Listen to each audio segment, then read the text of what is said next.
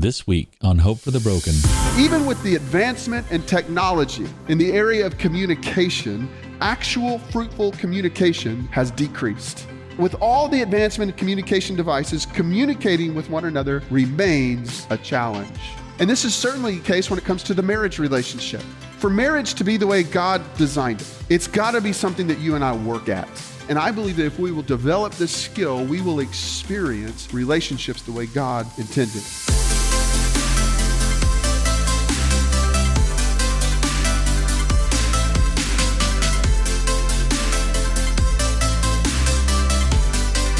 Welcome to Hope for the Broken, the audio podcast ministry of Trinity Baptist Church in Mount Pleasant, Texas. I'm your host, Austin Mahoney. We exist to become a gospel centered community, redeeming brokenness through hope in Jesus Christ. At Trinity, we believe we are all broken and in need of the redeeming hope found in Jesus. For more information about our church, visit us on our website at trinitytx.org. This week, we continue our series called Biblical Family in a Modern World. Here's our pastor, Chris Wigley, with part 8 titled Keys to Communication. Well, I want to invite you to take your Bibles and turn with me to Ephesians chapter 4. We're going to be in Ephesians chapter 4, verses 25 through 32 this morning as we continue our study in a message series, a teaching series that we've entitled A Biblical Family in a Modern World. And we're looking at biblical principles for marriage and for our families. So we're turning to the scriptures for that. We've got this week and then two more weeks left of our study. And, and by the way, two weeks from now, we'll be celebrating family dedication. So if you would like to participate in family dedication, we would love to connect you uh, in doing that. You can see Candy Dorsey. And it will be a great, great time of our church surrounding you, encouraging you, praying for you, cheering you as parents on as you seek to raise godly kids. But in our series, we've talked thus far about God's design for marriage. We talked about building godly homes and not just building houses.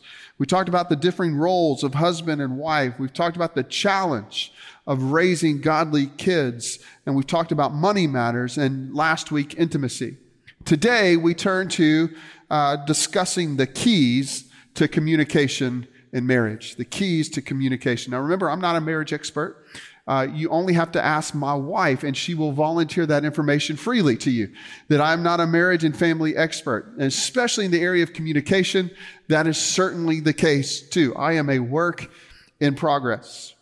But you know, it's amazing to think about how far we've come in the development of technology regarding the way in which we communicate with one another, right? You think about all of the technology that is available to us nowadays, uh, but it wasn't always that way. Uh, just take telephones, for example. The very first telephone was introduced in 1879 and looked something like this. Now, whenever I look at that, you guys, like I see a human looking back at me. Like that, I don't know why I would want to speak into something that looks like it's trying to kiss me, right? But that was the first that was the first telephone. Then around the turn of the century in 1900, the phone got to be a little more mobile right? There's, here's a picture of, of that phone, but you were still bound by, by the wires. Uh, you can move around a little bit, but there was only so, so much wire. Then came the rotary phone. Anybody ever use a rotary phone? Looks like this, okay? Uh, my grandmother had one. Uh, it would take five minutes to dial a number, right? You would, and then wait for it to come back before you dial the next number. Uh, then in the 80s, these phones came along. Anybody own a phone like that, right? Now, if you are a teenager of the 80s, you know what you did to those phones? You went and bought an extra long cord, right? So that you could turn the corner of the hallway and have your own private conversation, right? Those, that was the phone, uh, phone of the 80s. Uh, I remember when cordless phones uh, first came out, we, we purchased a phone. Remember, you would pull the telescoping antenna out, and if, if you held your head a certain way, you could tune in other conversations. You guys remember eavesdropping in on those? It's kind of crazy. Then came car phones, and, they looked something like this. This is a massive mobile device. You, you could carry that places, but it was like going to the airport with your luggage, right? Uh, it would drape over your, over your shoulders like a giant heavy purse. And then I can remember the Christmas that my dad got my mom this phone right here. This is The first cell phone I can remember.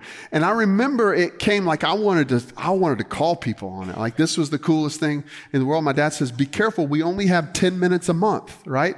Can you imagine operating uh, with 10 minutes a month? Nowadays, certainly not texting, right? And then, and then the, the cell phone became more and more developed and we came out, Nokia came out with this line of cell phones. These were the best. These were the phones. Anybody own a, a, Nokia phone like this? These were the phones when you would drop it, you didn't even look at it because you knew it was like a brick, right? It was indestructible, right? Uh, and then, and then there were flip phones, the razors, you know, and then, and then came the phone that really began to revolutionize the cell phone world, and that was the BlackBerry, right? Anybody ever have a BlackBerry? right? This is the first time that we got to know about PDA, not public display of affection, uh, but a personal digital assistant, right? You could do email from this phone. You could send text messages.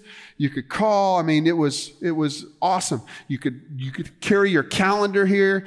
And then, of course, iPhone then took over the world and now runs our entire lives and listens to us, right? That's true statement, right? Y'all, y'all ever talk about something and then scroll Facebook and see the ad for it, right? That's because Siri's listening, right? Siri is listening. Uh, but here's the thing even with the advancement in technology, in the area of communication, actual fruitful communication has decreased. Uh, communication, even, even with the technology that we have, it has actually decreased. According to a study that I read this week, smartphones have had a negative impact on our communication skills.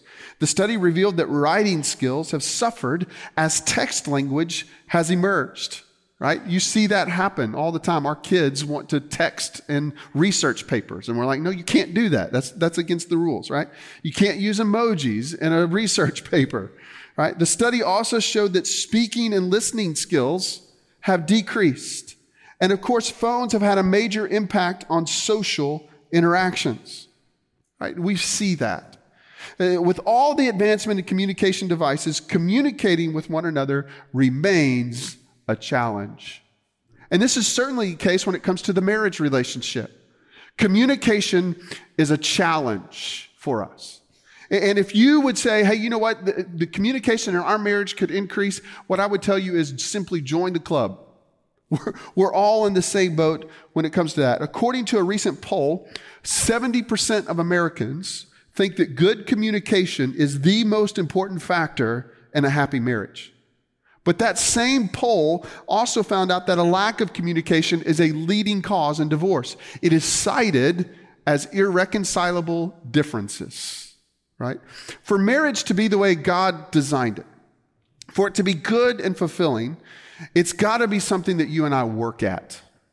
We have to work at, uh, give attention to, give effort to establishing good communication in marriage. And I believe that if we will develop this skill, we will experience relationships the way God intended. And by the way, it's my experience that we don't naturally drift towards good communication, do we? Left up to drifting, we will drift apart from one another. And that is certainly the case in the marriage relationship. So we've got to work hard at communicating with others. So today, I want us to look at the keys to good communication in marriage. We're going to look at the parts of effective communication. We're going to look at the principles of effective communication. And then we're going to look at the practice of effective communication. I want to give you a few practical steps here of things that I am learning in, in my own life. But first, let's talk about the parts of effective communication. What are the parts that go into, what are the components that go into making communicating with one another happen? Well, there's different styles, there's different elements that all work together to be able to communicate uh, with one another. And effective communication, no duh, requires a deliverer and a receiver. But here's the deal even when there is a deliverer and a receiver, it doesn't mean communication happens. The way in which we deliver it could be delivered in such a way that it is not received, or at least not received well, or the way you intended it. And the way in which we receive it may mean that we're really kind of distracted and not really listening, and so we didn't really receive the information. And in that case, even when you have a deliverer and a receiver, it does not mean that effective communication has happened. This is how it plays out in marriage. Hey, honey, I'd really like to talk to you about what's going on with the kids. And fellas, you know when this conversation happens, right? It's right in the middle of Texas OU weekend, right? That this, this conversation seems to be brought up. And so we reply, uh huh, sure, right? And we have one eye on the television, and in our peripheral vision, we have our spouse, right? Now we have said and responded appropriately. But has communication taken place? Absolutely not. There's distraction there in that kind of context. So we have a hearer, we have a deliverer, but we have not communication. Experts tell us that there are three parts to communicating the verbal, the paraverbal, and the nonverbal. We try to communicate with our spouse. Words are very important. We're going to discuss that in just a moment. But according to research, words only convey 7% of your total message. Isn't that interesting? Then paraverbal, meaning our tone of voice, accounts for 38% of how we are co- communicating. And then our nonverbal cues, our facial expressions, our posture, our hands gestures, provide 55% of the message we are trying to send.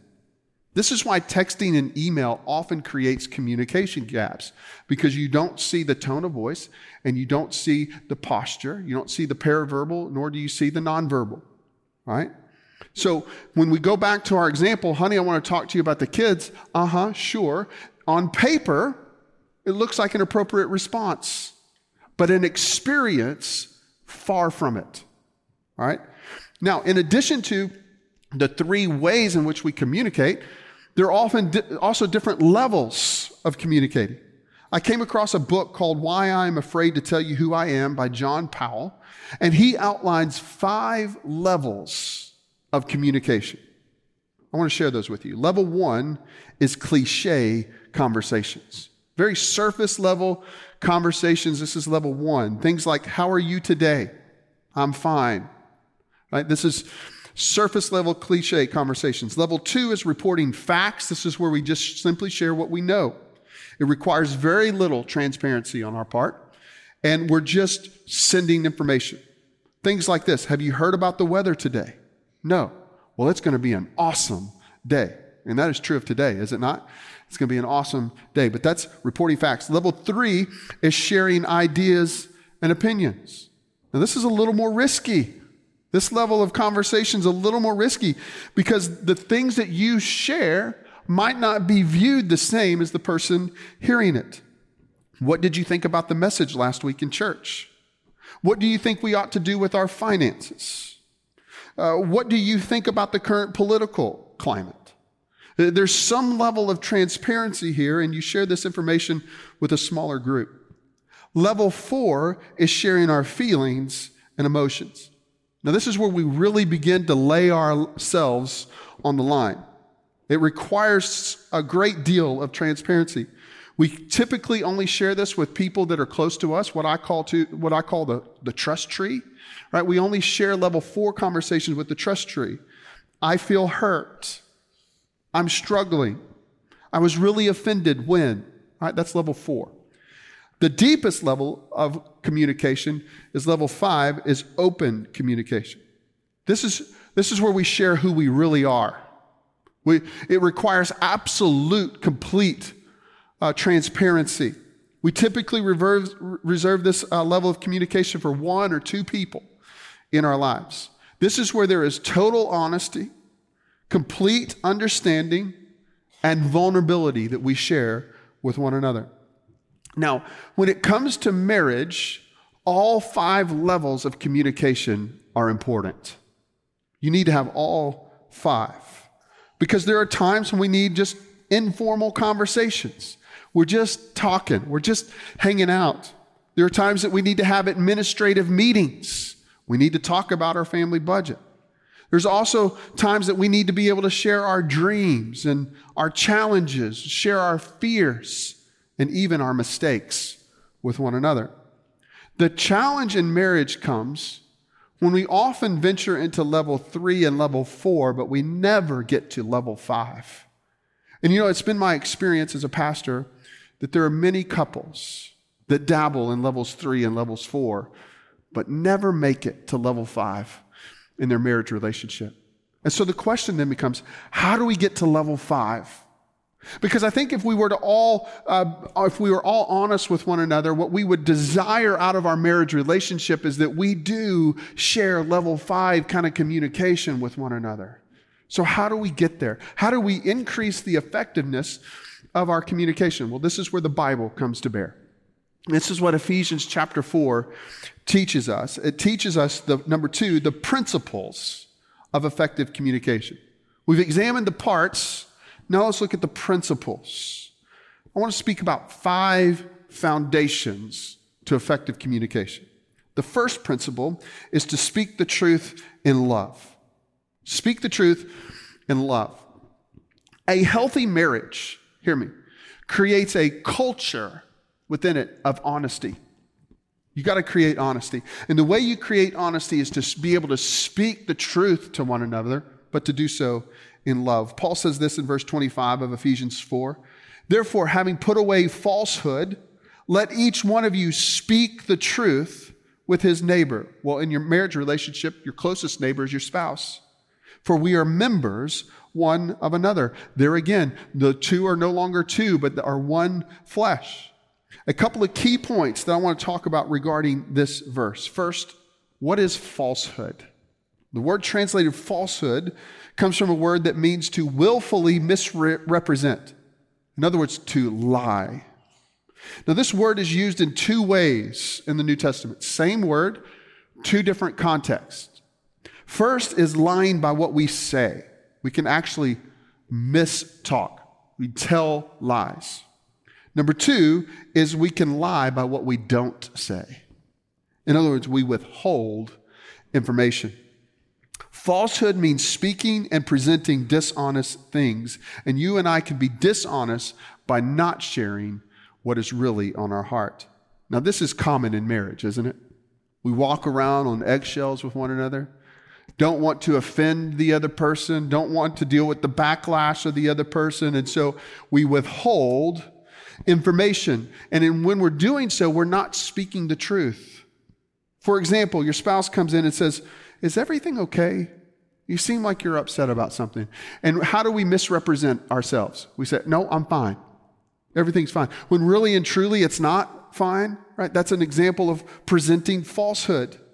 The idea that Paul is getting at here is that there is to be a constant and continual action of telling the truth. In other words, we're to be authentic. If you want a level five kind of level of, of marriage and communication, you've got to be authentic. You've got to be honest with one another. Now, I know some of you right now, because I see it on your faces, you're like, oh, I can't wait to get home. I'm going to tell him the truth, right? Now, there is a condition that the Bible puts on this. Uh, in chapter 4, verse 15, a few verses earlier, Paul says, instead, speaking the truth in love. You got to speak the truth, but you have to do it in a spirit of love. I heard a pastor say, loveless truth and truthless love are equal wrongs. I like that. Loveless truth and truthless love are equal wrongs. The key is honest communication with one another that is rooted in true love toward one another. So we're to speak the truth in love. The second principle of effective communication, according to Paul, is to deal with anger appropriately. You need to deal with anger appropriately. Anyone here ever get angry with your spouse? No, don't answer that question. We want you to go home alive today, all right? The answer for all of us is yes. You live with someone, you're going to get mad with that person, right? And so when it comes to our marriage, it's not a matter of will you be angry, it's a matter of how do you deal with your anger. And it's important to deal with it appropriately. Verse 26 says this Be angry and do not sin. Do not let the sun go down on your anger and give no opportunity to the devil. The command that Paul assumes is that you will be angry. Okay, be angry. But just don't drift into a spirit of sin. in your anger. Now, the words anger, be angry, and anger are two different words in the original language. When Paul says to be angry, that word means to be provoked. Something caused you to become upset. Paul says, be angry. That's okay. There are going to be times in which you provoke one another to anger. It's going to happen, right? The second word, anger, though, means a slowly built up anger that leads to a seething response. This is where we drift into the area of sin in our lives. You could be provoked, you could be upset, but don't let it become a seething response, right? And the way in which we respond determines whether or not it is sinful. We must be careful in how we deal with our anger. Paul says, let me give you a, a, a guideline here. He says, Be angry, do not sin, but do not let the sun go down on your anger. In other words, I've heard pastors say, don't go to bed angry. Right? The point that Paul is trying to make is this is keep short accounts. If you're upset and you keep stuffing it and stuffing it and stuffing it and you never deal with it, what's going to happen? It's going to erupt. And when you erupt, you are sure to venture into the area of sin in your communication, right? So we got to deal with anger appropriately. You know what happens when you get frustrated, angry, and you just start stuffing it down? It's where your mind kicks into overdrive. Y'all know what I'm talking about? Like you, when your spouse makes you angry eh, and you don't deal with your anger, well, then your mind starts recalling all of the times that they've made you angry, right? And then you start blame shifting, like, dude, that was totally her fault. Like, man, that's just, she did wrong. And then what you've done in your mind is you've cr- turned your spouse into a monster. Right? Here's the deal Paul says, give not the devil an opportunity. Right? When we force our anger down, and we don't deal with it in an appropriate way, and we allow our minds to, to venture. By the way, the mind is the devil's playground. And so when you do that, it becomes a mountain, when in reality, it's simply a molehill. Keep short accounts. Deal with your anger appropriately. Speak the truth in love. Number three, make communication a priority. You ought to make communication a priority. I already, already said earlier that we don't naturally travel down this road of having uh, deep conversations with one another. No, we, we, we venture the other way. So we must work at it. And I think that that's what Paul is getting at when he says what he says in verse 28. Read along with me. He says, Let the thief no longer steal, but rather let him labor doing honest work with his own hands so that he may have something to share with anyone in need. This seems at first kind of like a tangent. Paul is talking about these communicating principles, and then now he's talking about stealing and sharing. Are they really related? Yes, they are. How do you know that? Because of the context. So, what is Paul getting at here? Well, when we steal, it means that we are selfish in nature. It reveals a, a mentality of selfishness. But when we share, we are selfless. It reveals an attitude of selflessness. In order to get to level five communication in your marriage relationship, you've got to be selfless in the area of communication. That means that we make it a priority. One of the ways that, that, that spouses are selfish, they steal, is when they never want to have conversations. When they think, oh my goodness, this is going to potentially be a, a, tense situation, this is potentially great conflict. And so what happens is, is they, they just don't want to go there. And so they, they avoid the communication altogether. What happens when you avoid communicating? There will be a day of reckoning, right? Whenever you do that. And when you do, this is what happens it becomes an unload session. And man, it's like the whole world is caving in. Well, when we could have avoided that by simply having uh, regular uh, communication, making it a priority in our life. From time to time, we have in our house what we call family meetings. We'll call family meeting, right? Everybody in the living room, family meeting. When we first started doing that, uh, it, was, it was to communicate major changes. For example, hey, we need to have a family meeting.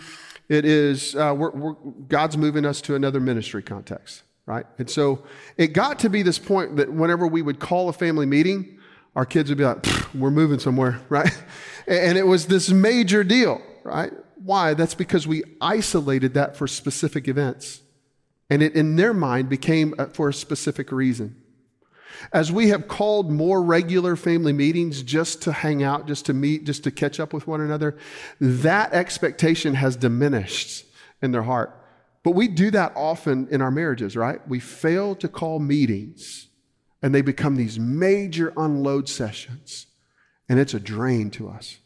So we need to speak the truth in love, deal with anger appropriately, make communication a priority. The fourth principle is to be careful with your words. Be careful with your words. It is vitally important, fellas, that you think before you speak, right? Whoever said sticks and stones may break my bones, but words will never hurt me, lied, right? Because words matter. Words are hurtful. In fact, I bet you some of us here in this room, uh, many of us, if not all of us in this room, we can point back to a time in our life where we recall with vivid memory when someone said something very hurtful to us. That's because words matter. And you need to be careful when you're, when you're communicating with your first love, your spouse, you need to be careful with the words that you let come out of your mouth. Paul says in verses 29 and 30, let no corrupting talk come out of your mouths, but only such as good for building up, as fits the occasion, that it may give grace to those who hear. And do not grieve the Holy Spirit of God by whom you were sealed for the day of redemption. I like that last verse. I think it's important whenever you talk about words matter because oftentimes, if, if we're honest, when we say things, what are we trying to be? We're trying to be our spouse's Holy Spirit. I'm going to say something that really stings because you need to get right here. Listen, you are a terrible Holy Spirit. the Holy Spirit is really good at it. You work on building others up and let the Holy Spirit do, do the rest. But he says, let no corrupting talk come out of your mouths. We can damage the relationship with the person we love the most whenever we're lazy with our words. W- words matter. Proverbs 18:21 says it this way, death and life are in the power of the tongue. James, in his book, the half brother of Jesus, says, Who can tame the tongue? It, consider it such a small spark that sets a whole forest fire ablaze. Uh, Paul says we need to be careful with what we speak and make sure it's edifying to one another, that it may give grace. Speak the truth in love Deal with anger appropriately. Make communication a priority and be careful with your words. Final, the fifth principle to effective communication, as outlined by Paul here, is to extend forgiveness often. Extend forgiveness often. Hey, here's a news flash. Neither you nor your spouse is perfect. Right? None of us are perfect. You will make mistakes, but you need to forgive each other often. Verses 31 and 32 say it this way Let all bitterness and wrath and anger and clamor and slander be put away from you. Why? Listen, in a marriage, when there is bitterness and wrath and anger, the end is near. You've got to put away all of that. Well, how do you put away all of that, along with all kind of malice? Be kind to one another, tenderhearted, forgiving one another, as God in Christ forgave you. Now, the word forgiving is a very interesting word. Uh, it's a word that means to show favor freely. In other words, extending forgiveness is something that is not merited, but it is freely given. We forgive one another when the other person doesn't deserve it. That's what this word forgiving means. But we often in marriage, we want revenge, don't we? we say in our mind, well, you can't do that. I'm not going to let you get away with that. And man, this revengeful spirit starts taking root, and then we become bitter and angry, and then it builds up into just all of our wrath being spewed out. When you can avoid that by simply forgiving your spouse. So speak the truth in love, deal with anger appropriately, make communication a priority, be careful with your words, and extend forgiveness often. So we've looked at the parts and we've looked at the principles. Now, in the time that we have left, let's talk about the practice of effective communication. What are some practical ways that we can begin to implement this in our marriage and in our family? First, establish regular rhythms. Quality conversation, level five conversations, happen in the midst of quantity conversations. And quantity conversations require regular rhythms of communicating with one another. You need to schedule times. You know, you could tell what your greatest priority is by simply looking at your calendar. Your spouse ought to be one of your top priorities in your calendar. You ought to schedule times to communicate. And listen, this kind of communication needs to be done face to face. I've heard some say kneecap to kneecap, heart to heart. Now, ladies are really good at face to face conversation. This is why they have tea. They sit at a table and they sip their tea and they talk back and forth, and you can't get a word in edgewise, right? Fellas, we have a tendency to communicate shoulder to shoulder. We can watch a football game, not share one word with one another, and it was the best time of our life, just bumping on the way out the door, right? Ladies are face to face, men are shoulder to shoulder. Listen, in, in marriage, your communication has to be face to face. If you ever get to a point where you're shoulder to shoulder, you're just one step away from being back to back, and then you're in all kinds of mess. Face to face, heart level conversation is vitally important. Did you know that this is really the heart behind our Trinity Date Night Challenge on social media? It's not just to see fun pictures, although it's been a lot of fun watching some of your pictures. It's to get you face to face, to get you to a place where you can communicate on a heart to heart kind of level. If you need some help spurring conversation, let me give you a couple of questions to ask each other. Questions like, What are you dreaming about right now? Or what are you concerned about? What concerns you the most right now? Or what's been the high of your week or the low of your week? The point is, is that level five conversations happen in the context of regular rhythms. Second, practical advice is to avoid superlatives. Avoid superlatives. You guys know what superlatives are, right? They're exaggerated hyperbole. In high school, it is uh, the most likely to succeed right? That's a superlative. Or in my case, the dorkiest person, right? That's, that's superlative. It's, it's extreme exaggeration. This is how we use superlatives in marriage by beginning sentences with the words always and never. You need to avoid sentences that begin with always and never. You never say, I love you anymore. You always choose work over our family. Why is it important to avoid superlatives? Avoid those words?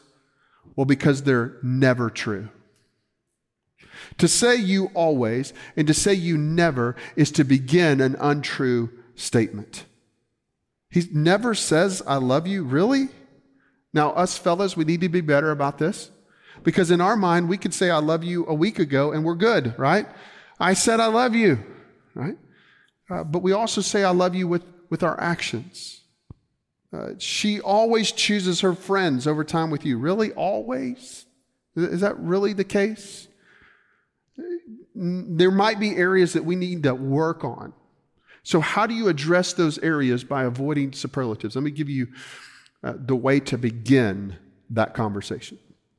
They're called I feel statements. I feel blank when you blank. I feel neglected when you work long hours. I feel hurt when you don't say I love you when you leave in the morning. These statements communicate your feelings in a way that could be more so received. Always and never puts the other person automatically on the defensive. I feel creates good communication. Create regular rhythms, avoid superlatives. Thirdly, resolve conflict quickly. Resolve conflict quickly.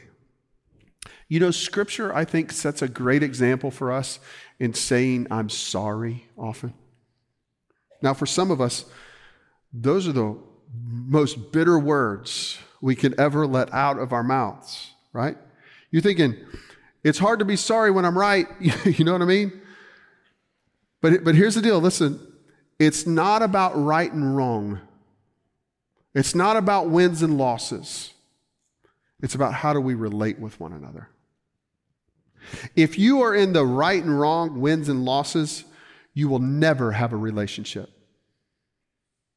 And so it's vitally important to avoid that. Say I'm sorry often. Surely there's some way which you can be apologetic. And by the way, the way you can extend, the way you can learn to extend forgiveness is to follow the rhythm of breathing. You think about it? We breathe in and we breathe out. We breathe in and we breathe out. You breathe in God's forgiveness so that you can extend God's forgiveness. You accept and invite God's forgiveness in your own life so that you can then extend it to your spouse and to others. Paul said it this way be kind to one another, tenderhearted, forgiving one another. Why? Because God and Christ forgave you. When we breathe in God's forgiveness, it's remembering that we've been forgiven. And when we remember the forgiveness that has been bestowed upon us, we're more apt to be able to extend that to others. A husband might think, well, you don't know what she's like, how she frustrates me to no end. But do you deserve God's unconditional love any more than her? No. Breathe in God's grace so you can breathe out God's grace. A wife might say, Well, you don't understand how he treats me. He seems to take me for granted. Well, do you deserve God's compassion any more than him? No. Breathe in God's mercy so that you can breathe out God's mercy. You can resolve a lot of conflict in your marriage simply by realizing how you have benefited from forgiveness. Jesus said it this way He who has been forgiven much loves much. That's powerful, isn't it? When we remember the forgiveness that has been shown to us, we're more likely to extend God's forgiveness to others. Remember God's forgiveness towards you, and you'll be able to give God's forgiveness to your spouse. You're listening to Trinity Baptist Church's Hope for the Broken podcast. If you would like to learn more about this ministry, visit us online at trinitytx.org. That's trinitytx.org. Here's Pastor Chris to wrap up our time together. Thanks for listening today. I'm so glad that you found this podcast. It is our prayer that you are encouraged and challenged by today's message. It is our goal at Trinity to lead everyone into a personal relationship with the Lord Jesus Christ. If you have questions about what it means to trust Jesus as the Lord of your life, we would love to connect with you. Please feel free to give us a call at 903 572 1959 or email us at info at trinitytx.org. If you are ever in the East Texas area, we invite you to join us for worship on Sundays at 9:30 or 11 a.m. Thanks so much for listening today. God bless you. We pray that you have experienced hope today. If you would like to support the ministries of Trinity Baptist Church with a financial gift, you can do so by giving online. Simply log on to trinitytx.org and click the Give tab. Be sure to join us next week as we look into God's Word on Hope for the Broken.